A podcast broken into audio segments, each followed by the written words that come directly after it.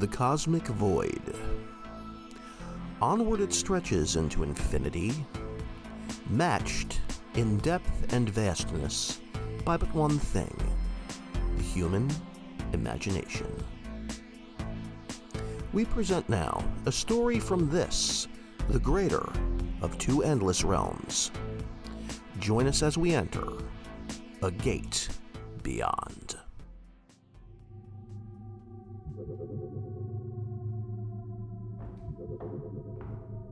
You ever visited an abandoned town or building?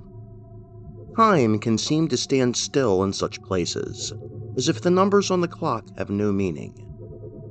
Our story this week involves one man's return to the abandoned township of his youth, only to discover that its house of worship houses a sinister secret. Taken from the collection The New Lovecraft Circle, edited by Robert M. Price, copyright 2011. This is The Church at Garlock's Bend by David Kaufman.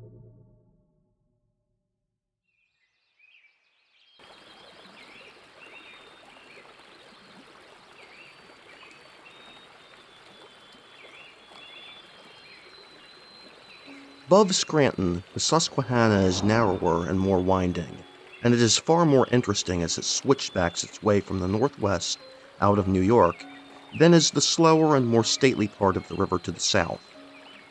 It flows through land that, for a highly populated state, is sometimes surprisingly primitive, and it is not too difficult, were you to travel its length through the hills of north central Pennsylvania, to come to one of a dozen or more small towns, towns with sometimes only 20 or so houses, with perhaps a store and a church, towns that time and progress seem to have ignored or forgotten. And the people who live in them or around them while never overtly unfriendly, for reasons of their own, keep to themselves, do not seem to care for much of the rest of the world. Above Skinner's Eddy, Garlock's Bend was such a town. I grew up on a farm just a few miles downstream, and my first memories of it are as lazy and slow as the summer heat in the green hills. It is a ghost town now, just a bunch of tired and worn out buildings, some of them leaning precariously rotted wood on rotten foundations. But when I was young, it was vital and as prosperous as such a small town so out of the way could possibly be. It was the river that did it. It was the river and the thing that happened in the river that took the spirit out of the town and caused its people to, I don't know, to just move away. One family, sometimes two families at a time. And then they were all gone. The town was abandoned. Garlock's Bend was right on the river, or on a swell of it. We locals with typical Pennsylvania Dutch enthusiasm actually called it a lake, although it was only just a very wide, slow spot where the river came thrashing out of the tight hills, calming quickly, deepening, and widening. And the church was tight down against the water, shaded and cooled by a strand of large sycamore. There were things to look at from a piece downstream trees, the town, the church, and the high hills behind the whole of it. There were things that could make you love Garlock's Bend. We were one of the first families to move away, and although I am sure we fussed about it, we children were never told why we left. There was some vague talk about my father getting a job down in Harrisburg, but I thought without ever saying it that there was some other reason. In the weeks or ten days before our departure, my parents seemed quite agitated, especially so my father. Often they would stop talking if we came near them, or they would change the subject, talking a little too fast and a little too loudly. And we were in the last few days sternly forbidden to go anywhere near the river. There was something so urgent in that command that we never questioned it. Anyway, we left, I would have much preferred to stay in those familiar hills near the friends of all my youth, but I had the fickle, inattentive mind of a youngster, and soon I had some new playmates down in Harrisburg. Bit by bit, I came to realize that Garlock's Bend was not the only place in the world. Bit by bit, I put it out of my mind. Now I am a mathematician by profession. In certain narrow circles, I am quite well known. and so it was not at all unusual for me to find myself invited to lecture this past summer session at Staunton, a small liberal arts college just a dozen or so miles downriver from Garlock's Bend. I would once again, by lucky chance, visit the land of my youth. And while I might never have returned solely to visit my hometown, I was happy to avail myself of the chance, now that it seemed so convenient. Curiously, after I accepted the position, and started almost at the moment I accepted, I began to feel a much stronger urge to return. I quickly came to the point that I could not get Garlock's Bend out of my mind. And as I remembered things long ago childishly dismissed, as I remembered the river, I had strange, concomitant feelings of uneasiness, of unbalance, of distaste even, beginning to grow within me. It was, the whole of it, a curious mix of pleasure and displeasure, of delight and dread, and had I known what was in store for me, I would have yielded to these suddenly mixed and mostly unhappy feelings and stayed away. I wish I had. When you visit Garlock's Bend, you drive down out of extremely high hills to the valley below. As the descent begins, you come suddenly out of the thick green forest and the whole of the valley then seems to open up. And you catch glimpses of the town now and again at overlooks as the narrow road curls downward, vaguely following the churning and thrashing of the rapidly falling river into the valley far below.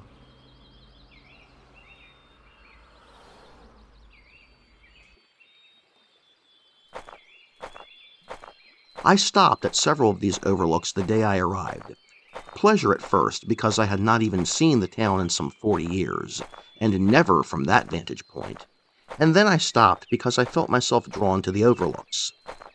It was as if I wanted to take in the whole of the town before I came to it, as if I wanted to revisit at once all of my lost past. But nothing that I could see from the high hills told me anything but that the town was indeed deserted, decrepit, downfallen. I was overcome with sudden feelings of hopelessness, of sadness, of a strange kind of loneliness, and I was astonished at the intensity of these feelings. When I had come down out of the hills, I dropped off of the main highway onto the old dirt road, crawled along the river, past thick stands of hemlock and thin, scraggly brush, until it came to Garlock's Bend, and then I made my way carefully down the only street of the silent little town. It was like driving backwards into time. I eased my car around the debris that was strewn about haphazardly. It looked as if no one had even been on Main Street for years. I parked just opposite the remains of Miller's, Garlock's Bend's only hardware store. The Saturday mornings I had spent there with my father. And now the roof of the front porch had fallen down, and the large picture window was broken. I could hardly see into the building, but it seemed probable to me that looters had taken all that they possibly could, and then time and the dust had gotten the better of what was left. I spent an hour or more just walking the length of that desolate town, peering into any window, any nook or cranny that I might, sudden little insights, like memories prickling at my consciousness, like long forgotten melodies. It was a bittersweet pastime. Suddenly, there it was, off ahead of me in the distance, down tight to the edge of the water, the church of all my youth. In every one of my fantasies concerning Garlock's Bend, I had always come again to the church. It had been the center of so much that I remembered with pleasure. Soon I was standing down by the water, looking up through the trees at the double doors and the wooden cross just above them. The church somehow seemed new and clean, I remember noting how curious that was, and how small and timid the whole of it made me feel. The only notion that I had of sound was the gentle lapping of the river. No other sound. Long years before I had climbed the few steps before the church dozens of times and more, hundreds of times. Now circumstances had changed me so completely that I marveled at how like an interloper I felt myself to be. Also, I had a curious sense of whimsy because of the poor condition of the steps. Odd, I thought, that I might go crashing through and break an arm or a leg. The thought made me doubly cautious because I had such a thing happened, it would have been dreadful. From all that I had seen, I was certain that there was no one around in all of that desolation to rescue me. I moved carefully through the old building, conscious of the dust, the ubiquitous dust, and the mordant smells of the past. It is curious how smells alone can pull lost memories back into our consciousness with a swiftness that astonishes. The smells of that old church took me quickly and completely. I soon found myself sitting in the dusty pew that our family had used long ago, and I admit to being almost overcome with nostalgia. I do not know how long I sat there, lost in those memories of my youth. Some tens of minutes at least. It was then so quiet that I could hear the stillness of the place ringing in my ears. And it seemed to me, lost as I was in all of that stillness, that if I really listened, if I really tried to hear, just vaguely and far away, I could hear, with pristine clarity, the voices of my folks and my friends of long ago, singing all of the old songs. I wanted to weep, as do we all at such times, I suspect, for my lost innocence. How temporal life suddenly seemed to me. I was brought round rather quickly. I had thought myself to be totally alone, in that silent church and in that forgotten town. I never would have dreamed it could be otherwise. Suddenly, from somewhere in the cellar of the church, just beneath me, I distinctly heard a low, heavy thud, as if something of extreme weight just fallen. A few seconds of utter silence, and then I heard the thing slam again, more clearly still, and then once more. To say that I was startled by that knocking would be something of an understatement, but I remember that at the time I was only slightly frightened. There are times in our lives when, without reason, we act foolishly, even irrationally.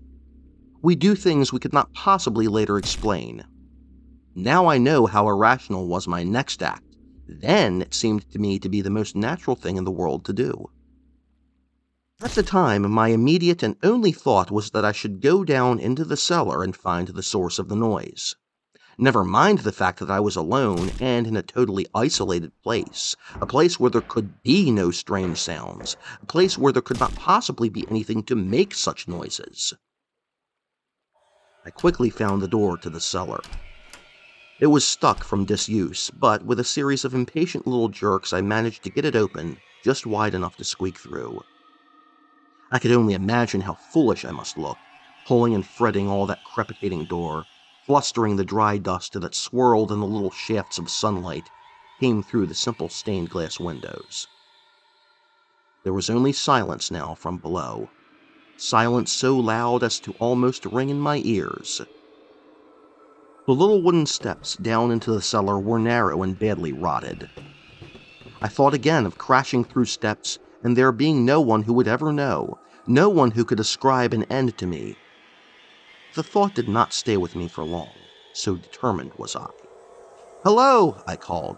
Hello, is anyone down there? That could be was something that did not occur to me to wonder about in my excitement. The floor above was covered with a thin layer of gray dust which only I had disturbed. All tracks were mine. I was indeed alone.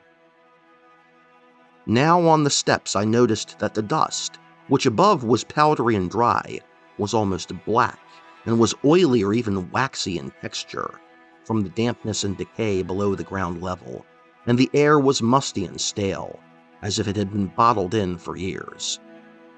I moved down the stairs carefully. The black dust was everywhere. It almost seemed slippery, and I had no wish to fall. Hello, I called again. And then, as I began to realize how foolish the thought was that I might not be alone, sounds or no sounds, I smiled at my ingenuousness. The only light in the cellar came from the two small windows at ground level. They were wretchedly dirty, there was certainly light enough to see by, and quickly I was standing at the bottom of the wooden steps, in a state of excitement now about what I might find, and not a little impressed by my own daring. The walls of the cellar were everywhere made of cut sandstone. Massive, those walls, at least a foot thick, judging from the depth at the windows, and everywhere gray red and covered with that same oily black patina. And sweating moisture and dankness and mildew until the whole of the cellar seemed a dismal wet dungeon. The smell was awful. It was not the healthy, acrid smell of age in the room above. This was the musty odor of rottenness and decay. And it seemed to me that the stench got worse and worse as I clambered down the fragile little steps, almost as if I were layered like a thickness of slate and were denser at the bottom. I looked carefully around the room. For what, I did not know. I began to feel more than a bit uneasy now because of the stench and because I could see nothing that might have caused such a knocking as I had heard. I knew, as clearly as I know I am one day to die, that I had heard those noises. But there was nothing very unusual down there, nothing that was not covered with the dust of almost half a century. Nor was there a sign of any disturbance. All was as time and neglect should have made it. Across the room was just one little table that I could see. It was the only furniture in the whole of the cellar. But it was at least something, so I moved closer. The table was ordinary and of little note, but beneath it, curiously, rested a wooden box that seemed half full of set mortar. A few small hand tools, a sledge, a trowel, a small claw hammer, lay carelessly strewn beside the box, everything long covered with a distasteful dust. It was on the next wall, and it was the cause of everything. It was the river wall, actually, fairly close to the table. On this was a clumsy bricked in patch, some four feet high by three feet in width. The sandstone blocks were patched in with a facing of ordinary red brick. The thing was quite visible, in spite of its coating of the loathsome dust, and so unusual that I felt a very real slash of fear. I flushed coldly when I saw it. By this time, I was sufficiently off balance from horrible knocks and nauseated by the pungent smells that I was trembling. I stared at the patch for some time before deciding that I could bring myself to examine it. I moved closer. There was some loose brick and a half empty bag of cement on the floor just to one side. And although the whole area was obscured by the heavy layer of oppressive dust, Patch gave every indication of being a jerry built job. I could tell easily that the mortar between the bricks was not struck. The floor in the vicinity had apparently not been cleaned after the job was finished, and spilled little piles of mortar, and the general cluttered look of the area suggested, at best, a slipshod piece of work at worst a job frantically undertaken and frantically finished. The bricks were recently bulged, as if the patch had almost been burst through, and where the bricks were loosened, the greasy dust was now darker, even more greasy looking, wet looking, and it was apparent to me that water was leaking through the bricks. And then the thing happened that I shall never forget. At first, it was no more than an awareness that came to me, a feeling that something was amiss, something was not right. I remember it caused me to stop all movement and listen. And then a slight whisper of a noise that grew and grew and became more real. A heavy gurgling sound it was, a kind of grinding or rushing, from behind the wall.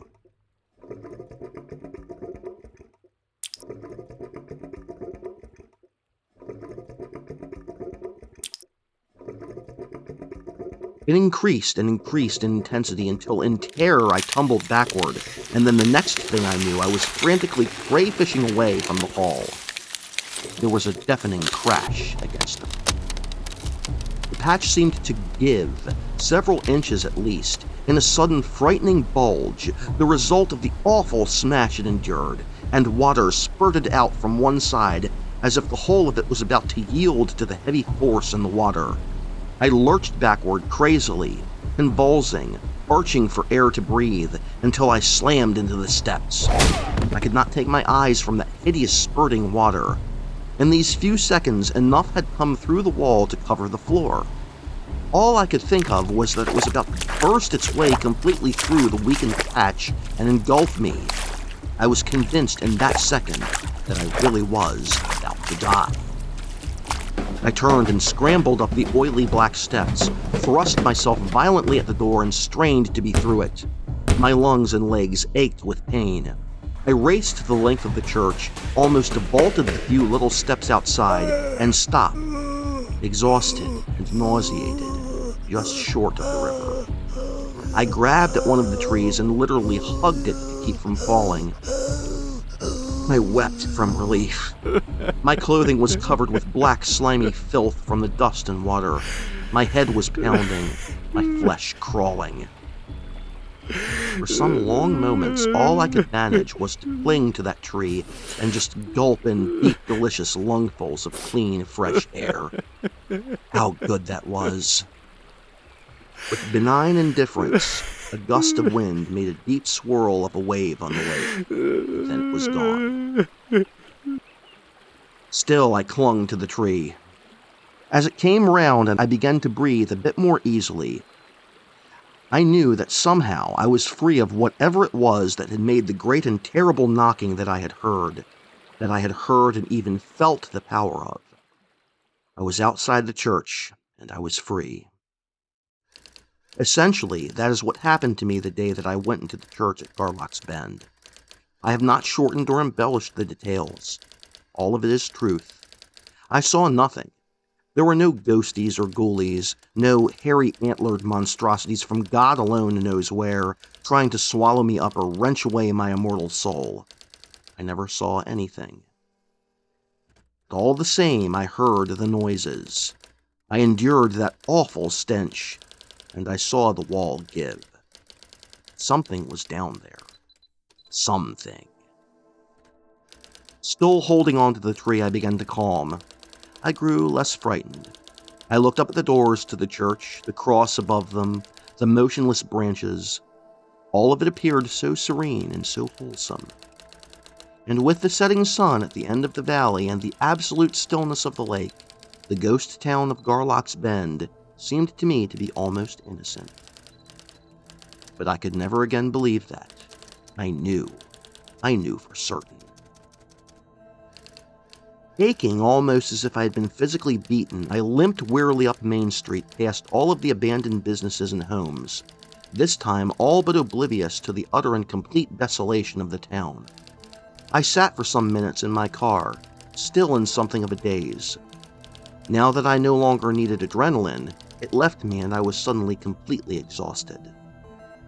And then, in awe of all that had happened, feeling very alone and very old, I eased the car into gear, pulled out onto the pathetic little debris cluttered street, and left Garlock's Bend forever.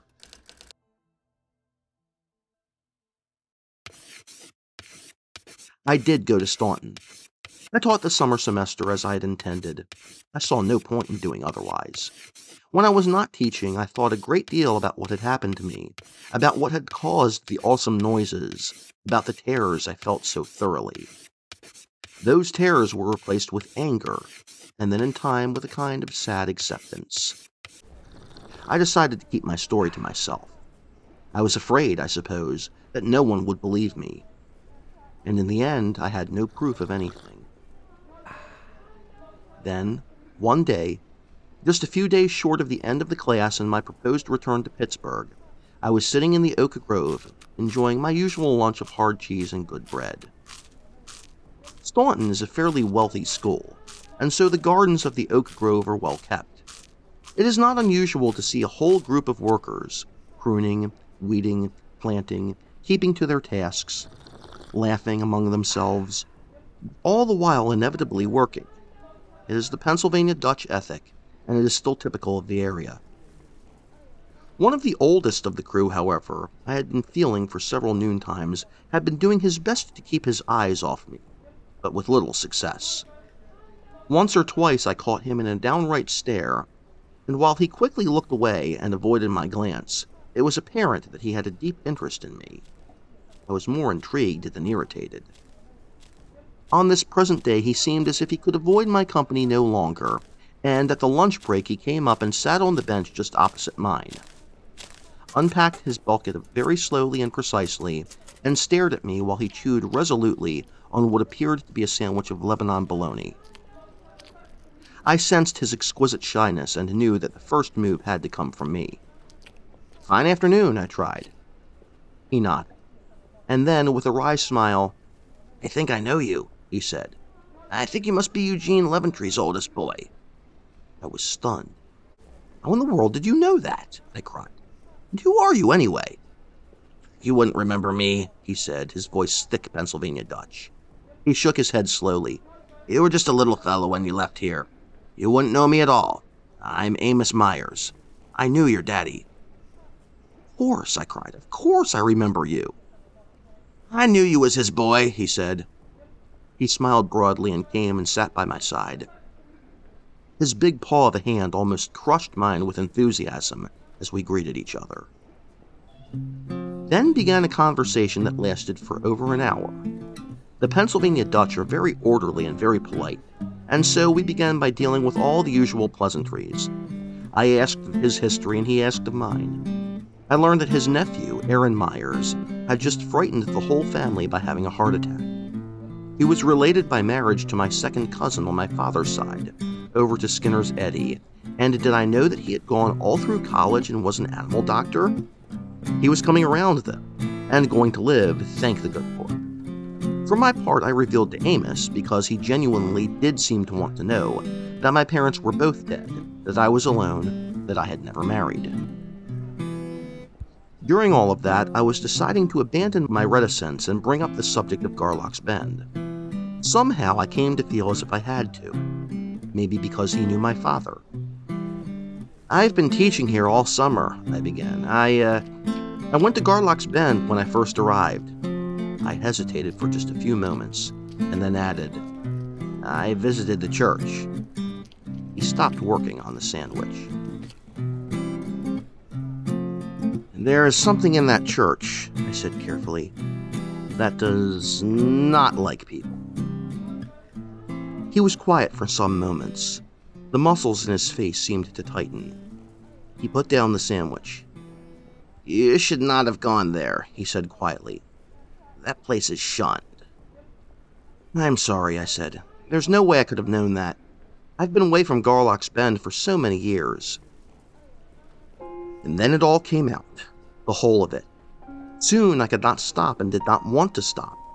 I told him about the awesome heavy knocking about the hideous odors in that cellar, and I tried to describe for him the terror I felt when I was convinced I was about to die. But I never saw anything, I concluded, embarrassed, almost as if apologizing. I never saw a thing.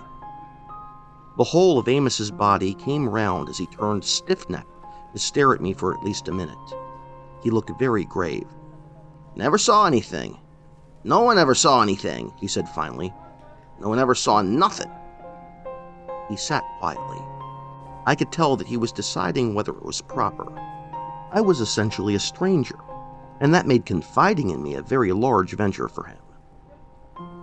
When he began, I thought at first that he sounded unconcerned, as if he were describing something that had affected him only from a distance, as if over the years it had become a sort of fairy tale something he took pleasure in telling to worthy strangers, like a soldier might rehearse a battle of little ultimate importance. I was wrong. When he had finished retelling it for me, he was weeping. Weeping for his own lost town, and for his lost friends, and for much more than that, and I knew that I had somehow found someone who understood, far better than I ever could, what was happening and what had happened to so many years before at Garlock's Bend. We knew something was there, though, he began. We knew it right enough. Something unreal. We knew it when Joe Michaels was trapped in the lake just a little ways from Miller's Hardware. Suspended out there like something down under the water had him by, by the legs and wouldn't let go.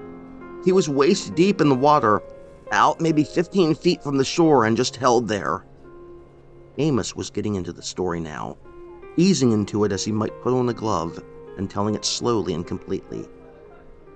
and him yelling out crazy at first and then later babbling like a baby about how he was going to die, about what the thing was doing to him under the water, and why we didn't help him. Whatever it was kept hold on him for a night and a morning. Sunday morning, he turned his body again so that he could see me. It was mocking us, holding him like that. It was an unholy thing, and I'll never forget it. Old Joe was stuck out in the water, right in the floodlights. We had put on him that night and all. He was just held there, like I said. All the men on shore, watching, feeling hopeless because we couldn't do nothing. We couldn't save Joe. We tried hard. We got nowhere. Then we got to just sitting there, waiting, not even moving hardly, just staring at him in the water, and him motionless now. And off to the church the women had gone, and they were singing hymns, singing hymns peaceful like. For Joe, you see. And that was a lot of years ago, and I remember it just as clear. It seemed to me that he was breathing heavier now, and sighing a lot. Well, he said, and then stopped. He strained around to look at me again. I don't suppose that your daddy told you any of this. I shook my head. No, I didn't think so, he said. He was quiet for a long time. Late in the morning, the thing, whatever it was, started to pull him down, and one of the men killed old Joe, just as it took him under. His eyes were glistening now with the memory of it, his hands going in hopeless little circles, and I could not help but wonder how his life had been changed, to remember so deeply and to mourn so deeply after so many years. With a shotgun. My God, I said. What could we do? Let it take him? It was his best friend that killed him. But any of us would have done it. None of us would let it get near him or get him under the water alive. Amos shrugged. And then there wasn't even nothing to show that old Joe was ever out there. The water was quiet, and he was gone. That's a horrible story, I managed, and somehow I felt more concern for Joe Michaels, gone nearly 15 years, than for myself and my own tale. Seems so unfair. It's true, he said. It's a true story. He was quiet for a few moments. Well, that just sort of took the heart out of the town. Some people did leave, like I said. He paused. Your daddy took his family. He managed to smile and reached over and patted my leg gently. Those who stayed shunned the river completely. And no one told anyone outside Garlock's Bend. It may seem foolish now, but it's the truth. It was sort of like a sickness or a disease we all shared and didn't want anyone to hear of. I don't know what to say. Well, that ain't the whole of the story. Not for me, anyway. Not by a long shot. Other things started to happen. And nobody can be sure, but it seemed like there were some some tunnels sort of, and the hell, I don't know, the thing. Ah, look, I said. You no, he said. No, I want to tell you. It just sounds so. He took a long breath. Some minutes passed. I had the curious feeling of being high in the air looking down at the two of us, sitting on that little bench in the sunlight, for all the world like two people in casual conversation. All around us in the oak grove, students and teachers were walking, talking, full of their own pleasures and problems, oblivious to what we were saying. One of the tunnels was in that house up there, he said, pointing. Up on Cedar Hill. And another was downstream in the valley. Bad things happened in those houses. He pulled out a huge red handkerchief and wiped his eyes. Then. Then my wife and son, Harold. He began to shake violently. Ah, God, he wailed. He was only four. He wept for a few moments. Well, he said finally, they come up missing, see? And I couldn't find them for a couple of days, and I was just crazy over it. He was heaving now, heaving with the anguish of his story, and weeping openly, and wiping his eyes with those great gnarled hands. Bill Miller and Luther Ame. But three days after that, even found them. Wanted so badly to say the right thing, I could find no words. Found them by accident, he said, down in the cellar of the church, by a big busted out place in the wall. He paused once more. Somehow, when he began to speak again, it was almost matter of factly, almost as if he were denying that any of it had ever actually happened. They had gone down there for some reason. I don't know. He shrugged. Why wouldn't they? When they were. They. He shook his head again in that stiff way he had. The men. They wouldn't let me down there. Suddenly he was wringing his hands. I wanted to get them. I swear I did. They were my family. But they wouldn't let me. He had to stop again for a few moments. Ah, mister. Listen, he said, turning toward me. I wanted to. I really. They was my. It was so. He was sobbing freely now. I found myself holding the hand of this stranger, weeping also weeping for him, weeping for his kin, weeping for the tears of things. Well, he said, summoning himself, they got some guys to go down there, don't ask me how. It was just white with fear. They went. And then they just pushed everything into the hole the big blocks, some big rocks they brought down, the mud, everything.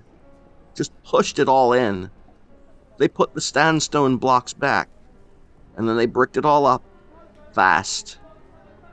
He wiped his eyes again and stuffed his handkerchief back into his overall pocket. Some grave, he said bitterly. He sat quietly for a few moments, and I did not speak. I really did try to go down there, he said coldly. I'm sure you did, I said. I was stunned by what I had heard, hardly able to comprehend how he felt as he finished talking or must have felt so many years before. There was nothing I could say to him. I looked up, startled at the idle whistling of a passerby. Well, he said finally, we figured to dam up the Narrows down below town enough to flood at least the church tunnel. And I can't even say why. We spent most of one day doing that. Seems foolish now. It was something to do, I guess. You know how you get. Again, he turned his body to face me. More of it got out then, and people really up and left after that. I guess they figured enough was enough. I listened to his story, hardly able to believe it and yet not able to disbelieve it. I heard him say something about locking doors in homes no one would ever enter again, and the town emptying forever without a word to anyone outside Garlock's Bend about the thing that was out in the lake. Now I only vaguely heard what he was saying through his final tears. I was trying to deal one last sad time with all of the memories that his story of so long ago brought back to me. I relived once again the awesome thumps, the crumpled patch, and the filthy smells of rot. Once again I clung in desperation to that tree outside the church, heaving for fresh air, awed by the bitter irony of the quiet lake and the green summer hills. And I remembered that sudden deep swirl in the water, how innocent and how like a gust of air it had seemed to be.